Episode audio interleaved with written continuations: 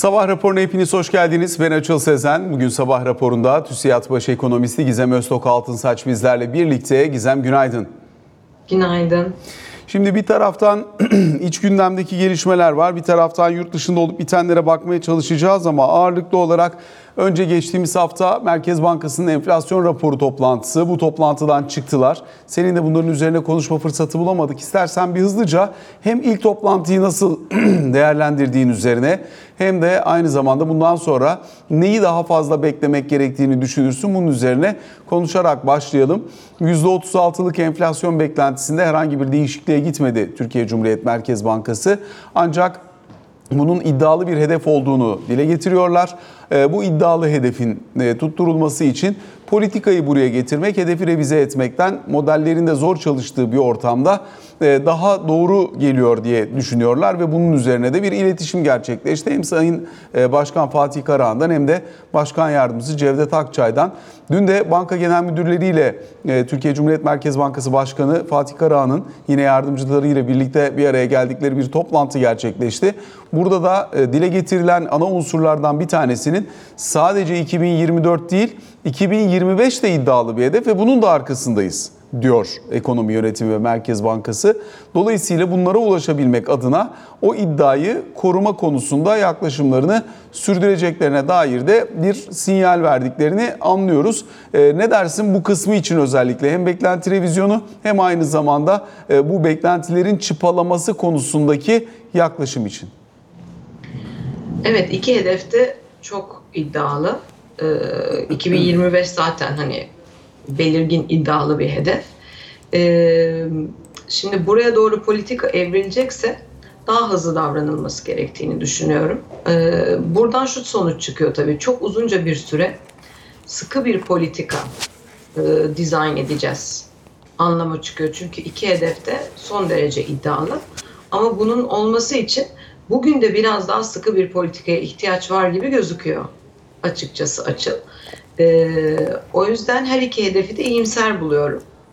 E, politikayı oraya doğru yönlendirmek aslında doğru bir yaklaşım. Evet, iyi de bir toplantıydı bu arada. E, teknik açıdan da doyurucuydu. Artı e, enflasyon raporu da çok iyi içerik olarak. Onu da söylemek lazım. E, orada da detaylarda aslında Merkez Bankası'nın buraya ulaşmak için neler yapabileceğine dair bir takım ipuçları da görebiliyoruz. Özellikle tüketici tarafında. E, genel itibariyle bu şekilde e, bundan sonraki aşamada biraz daha tabii burada bir seçimi biz bir kerteriz aldık biliyorsun. Seçimi atlattıktan sonra biraz daha e, sıkı bir politikaya adım atılacağına dair yönlendirmeler mevcut. Bunun olup olmayacağını göreceğiz. O sıkı politikada daha çok e, bireysel krediler, kredi kartları böyle tüketime yönelik e, olacaktır diye düşünüyorum açıkçası. E, oraya giden adımları izliyor olacağız. Likitte yönetimine dair olan adımları izliyor olacağız. E, bunun dışında da tabii çıktı açığına baktığımızda 2024'ün Haziran'ında kapanıyor gözüküyor. Bu da çok iddialı bir tahmin bence. Öyle olmama ihtimali çok yüksek. Bu arada geçmiş dönemlere de baktığımızda Merkez Bankası'nın hep bu tahminleri, çıktı açığı tahminlerini e, revize ettiğini, 6 ay ötelediğini yani 2024 ortasında kapanıyorsa o güne geldiğimizde bir 6 ay daha ertelediğini gördük. Çok uzunca zamandır. Dolayısıyla bundan sonraki e, enflasyon raporunda o çıktı açığı e, tahmininin de ne olduğuna bakıyor olacağız. Ee, ilk iki e, enflasyon raporunda hani bundan sonrasında da muhtemelen değiştirmeyeceklerdir. Öyle gözüküyor.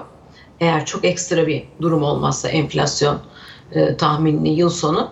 Ama hani e, üçüncü çeyreğin sonu, dördüncü çeyreğe girerken revizyonlar görme ihtimalimiz olduğunu düşünüyorum. Bunun da sebebi e, aslında tabii bu arada da şu mühim. Petrol fiyatlarının varsayıldığı gibi gidiyor olması gerekiyor. Ee, kurun varsayıldığı gibi gidiyor olması gerekiyor. Yani kurdan da bu tarafa doğru yeni bir atak gelmiyor olması gerekiyor. Onun olmayacağını umuyorum, düşünüyorum. Ee, ama e, burada bence en zayıf halka iç talebe ilişkin yapılan tahminler. Ee, düşünüldüğünden daha güçlü bir iç talep var. Evet sunumlarda da görüyoruz. Şimdi istatistik öyle bir şey ki açıl. Ee, aslında bir cümle kurduğunda onun arkasını destekleyebilecek şekilde oluşturabiliyorsun bir takım e, rakamları evirip çevirip e, kullanabiliyorsun. E, normalde iç talep çeyreksel olarak bakıldığında elbette yavaşlıyor. Ama yıllık bakıldığında ve e, tüketici davranışlarını gözlemlediğimizde enflasyonu düşürecek nitelikte bir yavaşlama çok söz konusu değil. Tatmin edici bir yavaşlama çok söz konusu değil. Bu yüzden de zaten Merkez Bankası geleceğe atıfta bulunup tüketim tarafında atabileceği adımlardan da bahsediyor. Ama bu bence bugün geliyor olmalı. Yani iki ay sonra gelecek olan adıma kadar gene enflasyonist baskı sürecek. Bence burada zamanda bir tutarsızlık olduğunu düşünüyorum. Ama bu seçimden mi kaynaklı peki? Biraz önce söylediğin gibi. Hani seçimi kerteriz aldık dedin ya Hani sonuçta. seçimden kaynaklı ama birazcık da belki etkiyi de görmek istiyor olabilirler. Bazı e, attıkları adımların e, bazı gerçekleşmelerin geçici olduğunu düşünüyor olabilirler. Attıkları adımların etkilerini görmek istiyor olabilirler. Ama bu bir risk. Çünkü biz dediğim gibi %15 enflasyonda değiliz. Çok yüksek bir enflasyondayız. E, nitekim de her gerçekleşme yolun daha da zorlu olduğunu, daha da sınayıcı olduğunu gösteriyor. Şimdi Ee, bundan Son önceki derece bu- sınayıcı bir hedef. bu- %36. bir şey soracağım. Bundan, bununla birlikte sadece 36 değil aynı zamanda aylık enflasyonun takibi yoluyla Merkez Bankası'nın duruşuna dair biraz daha fazla fikir sahibi olabileceğimiz bir e, patika da çıktı. Yani hani işte kabaca aylık 3 puan civarında bir enflasyon artı daha sonrasında yılın sonuna doğru gelmeye başlayacak daha da ciddi bir ve hissedilebilir bir e, enflasyon yavaşlamasıyla birlikte daha sonrasında da 1,5 puanlara doğru bir yavaşlama. Hani bunun dile getirildiğini anlıyoruz. Ee, özellikle burada elbette arızi koşullar, yurt dışındaki koşullar, enerji fiyatları vesaire bizim elimizde olmayan değişkenlerden kaynaklanabilecek farklılaşma ayrı. Ancak öbür tarafıyla iç talep başta olmak üzere ki artık talep enflasyonunun da etkili olduğunu net olarak söyleyebiliriz herhalde e, maliyet enflasyonunun yanında. E, Dolayısıyla şimdi buranın dizginlenebilmesi için ki dünkü toplantıda da mesela gündeme gelmiş kredi kartlarıyla ilgili düzenleme gelecek. Bu anladığımız kadarıyla artık net bir şekilde seçim bekleniyor. E, Dolayısıyla hani daha erken alınacak herhangi bir şey olmazsa. Ama hani bu kredi kartları ile ilgili bir düzenleme gelecek. Ücret artışları da burada bu arada yani bireysel krediler yavaşladı. Son dönemde biraz nispi dönemsel hızlanması olabilir ama hani kredi tarafında istenen etki görüldü. Ama kredi kartı bacağı öyle çalışmıyor. Kredi kartını dizginlerseniz de o zaman sadece ücret artışlarından gelebilecek bir ekstra enflasyonist etkiyi de görmeye devam ediyoruz. Hani ilk ücret artışları açıklandığında bizim anladığımız kadarıyla ekonomi yönetiminin hesaplamasına göre doğrudan 1.2-1.3 puan kadar bir enflasyonist etki. Ancak dolaylı etkileriyle beraber 2.8 puan civarında e, kendi e, hesaplamalarına ya da bakış açısına göre bir etki analizi yapıldığını anlıyorum ben. E, Nasıl görüyorsun bu bacağını? Evet tabii ki de bunların hepsinin rakamsal olarak etki analizi yapılmış durumda. Bunlar da paylaşılıyor zaten. E, fakat şöyle de bir durum var. E, açıl şunu unutmayalım. Şimdi hizmet kalemlerine bak. Aylık bazda Ocak ayında. Yani e, tabii ki bir rakama ulaşırken e, o rakamın breakdown'unu net şekilde paylaşan bir merkez bankası var. Bu bence pozitif. Ama e, hizmet tarafına baktığımızda aylık enflasyon artışlarında, enflasyon tarafında fiyat artışlarında yüzde 17'ler, 18'ler kalem bazında görüyoruz. Yani bu e, 4-5'lerde de değil, 8-9'da da değil, yüzde 10'ların üzerinde artan bir sürü hizmet kalemi var. Ve bu süreci tam nasıl kırılacağı net değil. Yani bu ataleti tam hangi aşamada kırılacağı ve var olan politika dizaynında kırılıp kırılamayacağı net değil. Unutmayalım bu politika dizaynı varken aylık bazda sağlık fiyatlarına %17'lik artış gelmiş durumda. Değil mi? Mayıs'tan beri bu politika dizaynı var. Demek ki aslında tahmin ettiğimizin ötesinde bir fiyat baskısı devam ediyor gibi gözüküyor hizmet tarafında. Mal enflasyonu gene kontrol edilebilir bence. Ben orada hani çok büyük bir soru işareti görmüyorum. Ama hizmet tarafında bence çok büyük bir problem var ve bu sağlık tarafı, eğitim tarafı hani eğlence, restoran, otel onu bırakabilirsiniz ama sağlık, eğitim, ulaştırma bunlar insanların mecburi durumda kullandıkları e, kalemler ister istemez. Dolayısıyla buralarda e, talebin ötesinde bir vaziyet de var onda. Talep dediğimiz hani talebin ötesi o fiyatlama davranışındaki bozulmanın şiddetlendiği bir durum da söz konusu. Burada kredi kartlarını e, sınırlandırdığınızda bu hizmetleri alamamak da problem olacak. Anlatabiliyor muyum? Yani konu kredi kartlarına atılacak olan adım elbette önemli. Zaten bu arada bu adım da atılacaksa atılmalıydı. Yani sürekli seçim sonrası döneme atıfta bulunduğunuzda öne çekilmiş talep yaratıyorsunuz. Ee, bir talep olacağına üç talep oluyor. O talep de ekstradan enflasyonist baskı yaratıyor ekonomide. Ee, hani şunu da söyleyeyim. Bunu böyle 3 ay sonra yapmaktan bahsedebilirsiniz. Ama biz Mayıs'tan beri seçim sonrası dönemde daha da sıkılaşacağımızın sinyalini veriyoruz. Ve bu sürekli olarak öne çekilmiş talep yaratıyor. Enflasyonist baskı yaratıyor. Bunda çok doğru bir e, iletişim olup olmadığı bence sorgulanmalı. İkinci konu kredi kartlarında şöyle bir durum var. Şimdi merkezin çalışmalarında da görüyoruz. E, kredi maksatlı kullanılan limitler var. Bir de harcama maksatlı kullanılan limitler var. E, bu kredi maksatlı kullanılardan anladığımız bunun bir kısmı iş dünyasında da kullanılıyor bireysel kredi kartları bu arada. Ee, özellikle daha doğuya doğru gittiğinizde oradaki iş hacminde e, bir yeri var bunun. Ama bir kısmı da dediğim gibi bizim daha önce gördüğümüz hani nakit avans kullanımı, e, limitiniz yüksek bunu kredi gibi kullanıyorsunuz ve çeşitli ürünler alıyorsunuz. Talep yarat talep e, ve enflasyonist baskı yaratan kısım var. Bence kredi olarak kullanılması kısmını bir kontrol altına almak isteyecekler gibi geliyor bana. Dolayısıyla limitlerde bir adım bekliyorum. Belli bir limitin üstünde adım gelmesi de muhtemel. Fakat oradan da dönüyoruz şuraya. Şimdi Anadolu'da e, kredi bulamayıp bu kartları bu şekilde iş içinde kullanan pek çok e, küçük ticari kurum var, yapı var. Dolayısıyla burayı nasıl düzenleyeceksiniz onu da bilmiyorum. E, bu diğer bir soru işareti bendeki. Yoksa normalde e, bence doğrudur. Hani o limitlerin belli bir aşamaya kadar kullandırılması ve kredi maksatlı kullandırmamak bu aslında e, talebi bir miktar e, aşağı çeken e, bir politika adımı olur.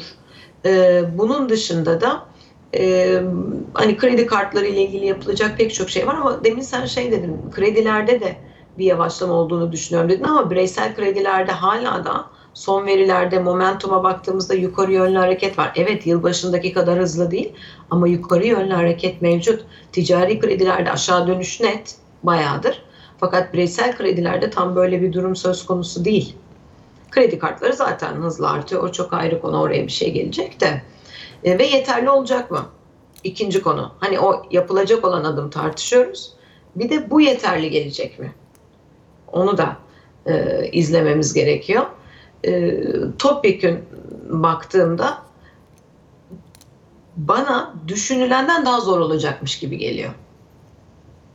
Bu talebi kısmının e, ihtimalinin daha zor olduğunu düşünüyorum. Peki o zaman bundan bir sonraki aşamaya e, gidecek olursak bir likidite yönetimi, iki elbette bundan sonraki süreç açısından e, hani alınacak önlemlerle birlikte yılın sonuna doğru büyümenin nerelere doğru evrilmesini beklersin? Çünkü çıktı açığının da ima ettiği bir e, yavaşlama var. E, dolayısıyla senaryo bazında baktığında hangisi senin bas senaryona dönüşüyor? Biz yüzde üç buçuk büyümeyle çalışıyoruz ki orada da aslında yüzde 45-50 enflasyona erişmek için e, bir yavaşlama bu ama e, açıl bu büyümenin komponenti miyim? Yani yüzde üç buçuk büyümeyle çalışırsınız. Yatırım vardır, tüketim yoktur. Yine yüzde üç buçukla çalışırsınız, çok tüketim vardır. Tüketim artışı fazladır. Yatırım yoktur. Dolayısıyla bir tanesi enflasyonist olur, bir tanesi potansiyelinizi arttırır. Ee, burada tüketim talebinin gene yavaşlayacağını düşünüyorum. Ee, bir miktar belki yatırım gelebilir. Belki. net e, ihracat tarafında bence düşünüldüğü kadar e, pozitif bir etki olmayacak büyüme üzerinde. Bütün bunları topladığımızda gene aslında tüketim kaynaklı bir yüzde üç buçukluk büyümeye e, erişmeyi bekliyorum e, bu yıl. E, yıl sonuna doğru çıktı açının kapanacağını da çok çok düşünmüyorum. Yüzde üç buçuk dört büyümeyle çıktı açı bence kapanmayabilir. Çünkü geriden gelen çok ciddi bir ivmelenme var. E, ama eğer bu şekilde devam edersek, böyle kademe kademe kademe devam edersek, çıktı açının yıl sonuna doğru kapanma ihtimali olduğuna da inanıyorum. Ama o 2024 ortası değil bence. Ee, elbette ki şu doğrudur. 2024 ortası çıktı açığının kapanacağı hesabıyla zaten 36'ya da erişiyorsunuz. O yüzden onların birbiriyle tutarlı olduğunu düşünüyorum. Ama e, iç talebin düşünüldüğü kadar hızlı yavaşlamayacağını, çıktı fazlasında hala devam edeceğini bekliyorum yıl sonuna kadar. İstihdam kısmını da bir sorayım sana Gizem. Şimdi artık Türkiye'deki işsizlik verileri üzerine konuşmaya ne kadar değer veriler ondan çok emin değilim. E, çünkü verilerin yapısında o kadar çok oynama olduğu, o kadar çok değişti ki işsizlik rakamlarıyla alakalı. Ve biz mesela sektörel sapma çok yüksek olduğu için aylık olarak açıklanan rakamları da 3 aylık olarak görmeye başladığımız için birçok parametreyi göremez hale geldik. Çok uzunca bir süredir ben sadece rakam ne olmuş diye sadece manşetine bakıp geçiyorum ki gazeteci olarak en çok önemsediğim verilerden bir tanesiydi yıllardır. Şimdi manşet işsizlik rakamına bakınca 8.8 görünüyor fakat biz sektörel bazda alanındaki gelişimi e, anlamakta güçlük çekiyoruz. Tarım dışı istihdam en önemli gösterge. Bizde e, sağlamlığı sorgulanabilir bir aşamaya gelmiş durumda. Dolayısıyla hani e, buradaki metodolojiyi de tartışmak isterim. Ama tabii gene en sağlıklı olarak bakabileceğimiz yer geniş e, tanımlı işsizlik rakamı. Oraya baktığımız zaman işsizliğin bir parça arttığını görüyoruz. Bunu neden önemsiyorum? Mesela çeşitli sektörlerdeki istihdam kaybını biliyoruz. Başta tekstil, hazır giyim, konfeksiyon. Biz mesela sektör bazında bunları göremiyoruz. İmalatın neresinde ne kadarlık bir azalma olduğuna dair daha az kanaat sahibi olabiliyoruz. Ancak çeyrekten çeyreğe ne görürsek onunla yetinmeye e, çalışıyoruz. O yüzden hem metodolojisi içinde söylersin istihdam verisinin hem aynı zamanda gelen veriye baktıysan eğer detayında ne görüyorsun geniş tanımlı işsizlik için? Geniş tanımlı işsizlik yüzde 24'lere doğru zaten hani yükseliyor. Şimdi bakıyorsun aslında veriye iş gücüne katılım artmış gözüküyor. istihdam artmış gözüküyor. Ama PMI datasına bakıyorsun örneğin açıl. Gıda dışındaki her sektör daralıyor. Bir tek bu IKE PMI'da kimyasallarda, kimya sektöründe e, bir pick-up vardı ama bundan önceki 6 ay orada da bir iyi bir görüntü yok. PMI datasının istihdama dair bulunduğu atıfta e, iş gücü kayıpları olduğunu görüyoruz. E, şu anda data üzerinden konuşuyorum. Birazdan da saha ile ilgili hani e, bir değerlendirme yapabiliriz. Dolayısıyla burada birbiriyle eşlenik gitmeyen bir görüntü var. İki data da mühim bu arada. E, ikisini de ciddiye alıyoruz elbette ki. Fakat e, sanayi üretiminin aylık vazda bu kadar daraldığı, 5-6 aydır daraldığı bir vaziyette istihdam kaybının olmayışı ve işsizliğin düşüyor olması çok makul gözükmüyor. E, bu birincisi. E, iş gücüne katılım yüksek gözüküyor. Bir de istihdam artışı gözüküyor ama şunu biliyoruz istihdamda kayıplar var. Hani o yüzden sadece manşet rakam üzerinden konuşmuyorum. Ee, bu bence bir sıkıntı. Metodolojisinin çok ekstra detayına hakim değilim. Onu söyleyeyim öncelikli olarak. Ee, ama e, ekonomideki gidişata baktığımızda şunu net duyuyoruz. Ciddi anlamda istihdam kayıpları olacak emek yoğun sektörde ve başladı da bu arada. Dolayısıyla e, işsizlikte yukarı yönlü hareket gerçekleşmesi gerektiğini düşünüyorum işsizlik oranında ve bunun aralıkta da iyi olduğunu düşünüyordum aslında ama datada öyle gelmiyor. Halbuki PMI'nin işaret ettiği 3-4 aydır istihdam kaybının e, olduğu yönündeydi. Dolayısıyla bunu bu veride görmüyoruz. Bu bence genel itibariyle e, metodolojik olarak bir problem karşımıza çıkan. İkinci konuysa açıl bence tüm dünyada istihdam rakamları, işsizlik rakamları hesabında e, ve istihdamın değişen yapısında metodolojik olarak da bir problem oluyor olabilir. Bu da ikinci konu. Bir tanesi daha Türkiye seviyesinde, diğeri daha global seviyede. Dolayısıyla geleneksel ölçümleme metotlarının bence geride kalıp yeni bir ölçümlemeye doğru evriliyor olması lazım. Çünkü istihdam dinamiği çok değişiyor. E, ve bunu yakalamak da e, zor. Yani çok hızlı değişiyor. E, bunun ölçümlemesini de doğru yapmak gerekiyor. Bunun da genel itibariyle tüm dünyadaki işsizlik rakamı hesabında ben e, bir problem olarak e, karşımıza çıktığını düşünüyorum. Ama o e, Covid sonrası dönemde ve bu teknolojik yapıda değişen istihdam yapısıyla ilgili e, bir konu. Türkiye'de ise bence daha fazla metodolojik sorunlar var ve birbirleriyle de tutmuyor. Yani 5 aydır sanayinin daraldığı bir noktada istihdam, işsizliğin e, düşüyor olması bana çok makul gelmiyor. Bir de sahadan duyduklarımız var. Emek yoğun sektörlerde de net şekilde istihdam kaybı var. Onu söyleyebilirim. Şimdi mesela dün itibariyle inşaat maliyetleri endeksi geldi. İnşaat maliyetleri endeksine baktığın zaman işte normal inşaat maliyetinin yıllık artışı %67. Ee, ancak mesela iş gücü maliyetine baktığın zaman %111.8 olduğunu görüyoruz. Evet. Dolayısıyla inşaatın içerisindeki e, emek payı şu anda işte tabii inşaattan inşaata, projeden projeye değişmekle birlikte %10 ile 15 arasına gelmiş görünüyor.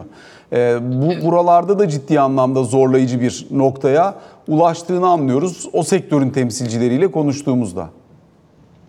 Her sektör için geçerli bu arada bu açıl. Yani evet teknoloji yoğun sektörlerde biraz daha farklı bir durum. Ee, or, orada da beyin göçüyle ilgili başka bir durum var bu arada. Ee, hani mavi yaka ile ilgili başka bir problem var, beyaz yaka ile ilgili başka bir problem var. Bu arada da e, hani e, emeğin payının da arttığı bir takım sektörler var. Maliyetinin de arttığı sektörler daha da fazla arttığı sektörler var diyelim. E, dolayısıyla sadece inşaat değil konu. E, bence pek çok sektör için her biriyle konuştuğunda dinlesen benzer bir durum söz konusu oluyor. Ha emek yoğun değil, daha böyle sermaye yoğun, teknoloji yoğun sektörlere kaydığında da bu sefer de gene istihdamla ilgili sorun var. Çünkü burada da beyin göçü var. Orada da yani ekstra bir şey daha söyleyeyim. Mesela Türkiye'de e, iyi yetişen yazılımcılar var. Fakat bunlar Türkiye'de kalmıyor. Dolayısıyla istihdamın toplamında bence bir problem var Türkiye'de ciddi anlamda ve kayıplar da olacağını düşünüyorum daha da fazla. Bunun bir kısmı beyin göçünden dolayı, bir kısmı e, maliyetlerden, önemli bir kısmı emek yoğun sektörde maliyetlerden dolayı olacaktır. Bir kısmı da ekonominin yavaşlayan sürecinden kaynaklı e, olacak gibi gözüküyor. Şimdi şöyle bir tabloyla karşı karşıyayız gördüğüm kadarıyla. Bununla ilgili de yorumunu almak isterim. Sonuçta emek artık çok pahalı Türkiye'de. Fakat emekçi yüksek enflasyon nedeniyle aldığı ücretten memnun değil. Çünkü refah yaratmıyor kendisine. Sadece var olan yaşantısını aynı çerçevede sürdürebilmesine imkan tanıyor. Yani yapılan maaş artışları yüksek ama enflasyon da hissedilen enflasyon da zaten manşet enflasyondan yüksek olduğu için ortaya tırnak içinde söyleyeyim bir bereket çıkmış olmuyor. Emek pahalı. Emek pahalı olduğu için işveren mutsuz. İşveren mutsuzken aslında bu emek pahalılığını finanse ederken işverene destek olmak zorunda kaldığı için ekonomi yönetimi de mutsuz. Dolayısıyla aslında net nette kimseyi mutlu etmeyen bir sarmala dönüşmüş gibi görünüyor burası. Bir an evvel içinden çıkmak lazım. Herhalde bu enflasyonu düşürerek ancak olacak. Başka ihtimal görünmüyor şu anda. İlk aşaması enflasyon düşürerek. Bunun temel sebebi açıl verimsizlik. Yani üretkenliğin düşmüş olmasından kaynaklanıyor bu e, fiyat artışları oluyor. E, ama fiyat artışı derken ücret artışları oluyor. Bir üretkenlik söz konusu olmuyor ekonomide. E, bunun yarattığı ciddi enflasyonist bir baskı oluyor. Dolayısıyla bu birbirini besleyen bir sürece e, dönüyor. Bir de bununla birlikte kurda da artış buna eşlik edince e, daha da işin içinden çıkılmaz bir hale geliyor. Bunun için ilk aşamada ben ekonomi yönetiminin bu anlamda doğru yerde durduğunu düşünüyorum. Bütün fokus enflasyonu düşürmeye e, yönelmiş durumda öncelikli aşamada. enflasyonun düşmesi lazım. Ardından da enflasyon düşerken Türkiye'nin kademeli olarak o verimlilik artışına nasıl ki 2001-2012 döneminde o ilk 10 yılda sağladıysa ve ardından devam eden 10 yılda da çok büyük bir kaybı varsa verimlilikte yeniden geriye dönüp o verimlilik artışını sağlayacak her ne varsa onu yapıyor olması gerekiyor. Bu konuşulduğu kadar kolay bir şey değil. Yani katma değer yaratmak, verimlilik artışı sağlamak kademe kademe olan e, bir süreç ve neresinden baksanız en doğru adımları atsanız bile 4-5 yılda ancak geri e, iletimini alabiliyorsunuz, geri beslemesini al- alabiliyorsunuz. Dolayısıyla yavaş yavaş eğer gerçekten enflasyon konuştuğumuz noktalara gelecek ise diyelim ki biz yanılıyoruz ve şu anda Merkez Bankası'nın yaptığı hesaplar doğru ve 2025'te enflasyon %20'lerin altına doğru evriliyor diyelim. Ee, böyle bir durumda 2025'ten itibaren Türkiye'nin verimlilik artışı yapacak yapısal adımları da teker teker her sektörün kendine has hayata geçirebiliyor olması gerekiyor. Yoksa sadece enflasyonu kontrol etseniz dahi bu süreçten öyle kolay kolay çıkmanız mümkün değil. Ama bunun ön koşulu enflasyon kontrolüdür. Doğru. Yani çünkü sonuçta ekonomide kalkınmayı sağlayacak olan ana unsur ister istemez toplam faktör verimliliğini belirli bir aşamaya çekebilmek. Enflasyon varken zaten faktör verimliliğini sağlayamıyorsun çünkü hiçbir yerde hiçbir şeyin fiyatı doğru değil. Bir fiyatlar sabitlenecek. Ona göre akımı bir netleştirip kendi yaşam döngünü ona göre sürdürebileceksin ki bir aşamadan sonra bunu verime çekebilesin, verime dönüştürebilesin. Dolayısıyla biz bunu 2001 krizi sonrasında 2002-2007 yılları arasında yaptık. Daha sonrasında toplam faktör verimliliğinin ülkede çeşitli hesaplamalara göre, modellemelere göre değişiyor ama 2011-2012'li yıllara kadar belirgin bir şekilde ülkenin kalkınmasına katkı sağladığını gözlemledik. Şimdi birincisi ekonomi yönetiminin de aslında temel bakış açısının bu olduğunu biliyoruz. Buraya ulaşabilmek için bir enflasyon dedin daha sonrasında hangi alanları biraz daha derleyip toparlayarak gitmek lazım? Çünkü bunun içine işin e, her bacağı giriyor. Yani yatırımın doğru yere gitmesi, teşviğin doğru yere gitmesi, gider kalemlerinin doğru planlanması, çıktının da doğru tasarlanması lazım. Katma değeri yüksek çıktı üretmek lazım ki sen toplam faktör verimliliğini yukarıya çekebil. Hem payı hem paydası var bu işin çünkü. Evet. Şimdi birkaç aşaması var bunun. Öncelikle bir makro seviyede atılması gereken adımlar var. Ee, yani makro seviyede derken ki kastım aslında vergi reformu yapmanız mı gerekiyor bütçede? Bunu yapmanız gerekiyor. İstihdam piyasasını mı düzenlemeniz gerekiyor? Bunu yapmanız gerekiyor. Eğitimde reform mu yapmanız gerekiyor? Bunları yapmanız gerekiyor. Enerjide keza daha farklılaş, farklılaşması gereken bir teşvik sistemi mi gerekiyor? Bunların yapılması gerekiyor. Sonra daha mikro seviyede zaten Türkiye e, o birinci 10 yılda e, birinci jenerasyon reformlarda makro açıdan yapacaklarını yapmıştır. Benim söylediğim biraz daha mikroya doğru, sektör spesifiğe doğru kayıyor. Bunun ötesinde bunlar gerçekleştikten sonra e, veya belki eşanlı olarak belli sektörlerde e, yapılması gereken e, yapısal değişikliğin gerçekleşiyor olması gerekiyor. Şimdi bugün konuştuğumuzda teknoloji tarafında başka bir ihtiyaç var. Gıdada başka bir ihtiyaç var. Tarım sektöründe bambaşka bir ihtiyaç var. Yani şunu da hatırlayalım Açıl. Biz burada yıllarca gıda enflasyonunu neden kontrol edemediğimizi, nasıl kontrol edebileceğimizi konuştuk. Ve bu konularda adımlar geldi mi? Hani hal yasası ya da e, verimlilik artışları, ulaştırmadaki bir takım kayıpların önlenmesi gibi hani pek çok orada biliyorsun atılacak yapısal adım vardı. Sadece gıda konusunda bile, gıda enflasyonunda bile tam yapılacakları yapamadık. Dolayısıyla pek çok alanda o sektör sektörün oyuncuları da bu arada yapılması gerekenleri çok iyi biliyor. Bugün sektörlerle bir araya geldiğinizde e, sizlere size tek tek nelere ihtiyaç olduğunu anlatıyorlar zaten o sektör oyuncuları. Ha şunu kastetmiyorum.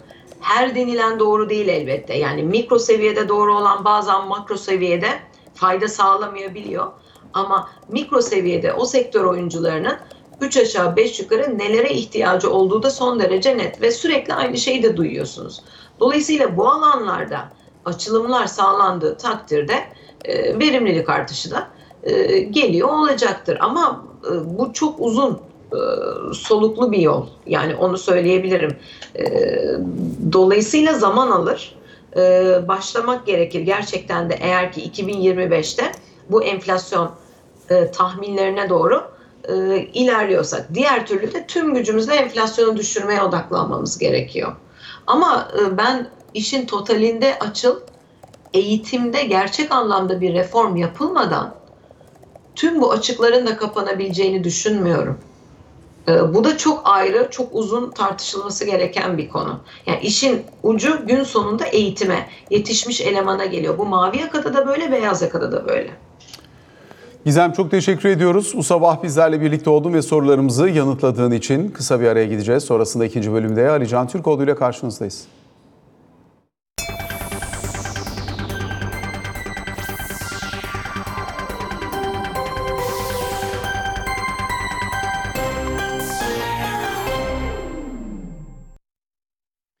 Sabah raporunun ikinci bölümünde Ali Can Türkoğlu ile birlikteyiz. Ali Can günaydın. Günaydın. Bir yandan dünkü kabine toplantısı ve oradan çıktılar var. Erdoğan'ın e, Mısır'a gidişi önemli başlıklardan bir tanesi. Bir de Cumhuriyet Halk Partisi'nin kendi aday belirleme çalışmalarında son aşamaya gelindi. Bayağı da hararetli geçti anladığımız kadarıyla. Oradan başlayayım. Dün gece çok uzun e, geçti çünkü CHP'de. Çünkü bu aday belirleme sürecinde ilk kez aynı gün iki MYK, iki parti meclis toplantısı arka arkaya yapıldı. Dolayısıyla işte gece oldukça dört buçuğa alınmıştı e, toplantı. Dün öğleden sonra akşam 6'da olacak toplantı. E, işte sabaha karşı da bittiği açıklandı. E, Şimdi çok merak edilen husus var Cumhuriyet Halk Partisi adaylarında. Bunlardan bir tanesi Hatay'la ilgili herhangi bir değişiklik yapılıp yapılmayacağıydı. Dün konuşulmamış. Yani en azından toplantıda konuşulduysa bile herhangi bir açıklama yapılmadı bununla ilgili. Daha önceden e, CHP Genel Başkanı Sayın Özgür Özel'in anketlere bakıyoruz ve anketlerden çıkacak sonuçlara göre de hareket ederiz yönünde bir değerlendirmesi e, vardı. Şu ana kadar 5 anket gerçekleştirilmiş Hatay'la ilgili onu biliyoruz ama dediğim gibi dün Hatay'la ilgili herhangi bir değişiklik kararı alınmadı. Yine Mersin, Adana, e, Aydın'ın bazı ilçeleriyle ilgili e, adaylar belirlendi. Özellikle e, bir takım büyük şehirler Malatya, Ordu, Kayseri, Şanlıurfa'nın adayları yoktu. Şanlıurfa hala yok. Açıklanmadı dün. Ama diğer üç büyük şehrinki açıklandı. Yine Adıyaman ve Kars belediye başkan adayları CHP tarafından belirlendi üzerine en çok yorum yapılan hatta gece saatlerinde İstanbul İl Başkanlığı önünde de hatta bazı e, ilçe başkanlıkları ve belediyeler önünde de CHP'li belediyeleri kastediyorum. E, bir takım gösteriler vardı CHP örgüt tarafından. E, çünkü İstanbul'daki ilçeler, aday gösterilmeyen ilçeler ve Ankara'nın Çankaya ilçesinin adayları dün CHP tarafından açıklandı. O yüzden hem yeni adayları destekleyenler hem de bazılarında mevcut belediye başkanlarının göreve devam etmeme, en azından aday olarak gösterilmemesi e, kararı alındı CHP Parti Meclisi tarafından. Buralarda e, bir takım e, gösterilerin gerçekleştiğini söylemek lazım. Şimdi bu niye önemli? Bir siyasi partinin adaylarını belirlemesi zaten önemli ama aday gösterilmeyen bazı isimlerin farklı siyasi partilerle devam edip etmeyecekleri yönünde de soru işaretleri var. İstanbul ilçelerini kastediyorum özellikle. Dolayısıyla bugün İstanbul ilçeleri adayları konusunda biraz hareketli geçecek gibi gözüküyor Cumhuriyet Halk Partisi'nde. Ee, onun dışında kabinede e, evet Cumhurbaşkanı bugün e, Dubai'de olacak. Yarın Mısır'a geçecek. Arka arkaya iki gün boyunca da e, önemli temasların gerçekleştirilebileceği söyleniyor. Kabinenin de gündemlerinden birisi buydu. E, bugün Dubai'de önce Dünya Hükümetler Zirvesi var. 11. oturumu. Orada konuşmacı olacak Cumhurbaşkanı. Ama akşam Mısır'a geçecek ve yarın aslında Kahire'de e, önemli görüşmelerin gerçekleşeceğini söylemem gerekiyor kere başlıca gündem Gazze zaten. Türkiye ile Mısır'ın e, Filistin konusunda aynı noktada, aynı düzlemde olduklarını ve buna göre açıklamalarının zaten yapıldığını zaten biliyoruz. Bu kapsamda hem saldırıların durdurulması, hem ateşkesin sağlanması, hem e, refah sınır kapısının daha etkin bir şekilde insani yardımlar açısından için kullanılması konusu bugün e, yarın görüşülecek Mısır'da. Onun dışında işte ikili ilişkiler, bölgesel güvenlik konuları, ticaret ki ticaret hacminin 15 milyar dolara çıkarılması gibi bir hedef var. E, Bunu da söylemek lazım. Tabii son ziyaret 2013 yılındaydı. e, 7 Şubat 2013'te. Sonrasında da 3 Temmuz'da, 3 Temmuz 2013'te de ilişkiler kopmuştu Mısır'daki darbe sonrasında. O yüzden tekrar bir birebir toplantının, görüşmenin gerçekleşiyor olması da oldukça önemli. Şimdi mesela e, Libya konusunda iki ülke farklı noktada duruyor. Türkiye Batı'yı, e, Mısır Doğu'yu destekliyor ama burada bir ortak bir yol haritası belirlenebilir mi? Doğu Akdeniz konusu Türkiye ile Mısır'ın normalleşme e, sonrasında en önemli gündem başlıklarından birisi olacaktır. Çünkü Türkiye'nin Libya ile imzalamış olduğu bu deniz yetki alanlarının sınırlandırılması yönündeki anlaşmanın Mısır'la yapılması durumunda Mısır'ın neredeyse iki, e, iki kat daha fazla alana hakim olabileceği yönünde bir Türkiye'nin tezi var. Bunlar konuşulacak yarın da. Kabinede ise e, emeklere ilişkin bir karar çıkmadı veya açıklanmadı Cumhurbaşkanı'nda ama bununla ilgili Çalışma Bakanlığı'nın bir çalışması olduğunu biliyoruz emeklere bayram ikramiyelerinin artırılması yönünde. Burada F-16 konusunda bunun onaylanmasından ötürü duyulan memnuniyet dile getirildi ve terörle mücadele konusunda da e, özellikle Irak'tan bir takım beklentilerin olduğu ve terörle mücadele amacından kesinlikle sapılmayacağı da söylendi. Bu arada ABD'yi de demişken şunu da ekleyeyim. Bu norm iyiye gidiş diyelim pozitif gündem e, sürecinde muhtemelen önümüzdeki günlerde bir iki ay içerisinde bir ticaret heyetinin e, Türkiye'ye gelebileceği söyleniyor. Geniş katılımlı bir heyetin. Yine enerji konularında da ayrı toplantıların yine yakın zamanda gerçekleşeceği yönünde bilgiler var. Teşekkür ediyoruz Ali Can. Sabah raporunu teşekkür böylelikle ederim. tamamlamış oluyoruz. Hoşçakalın.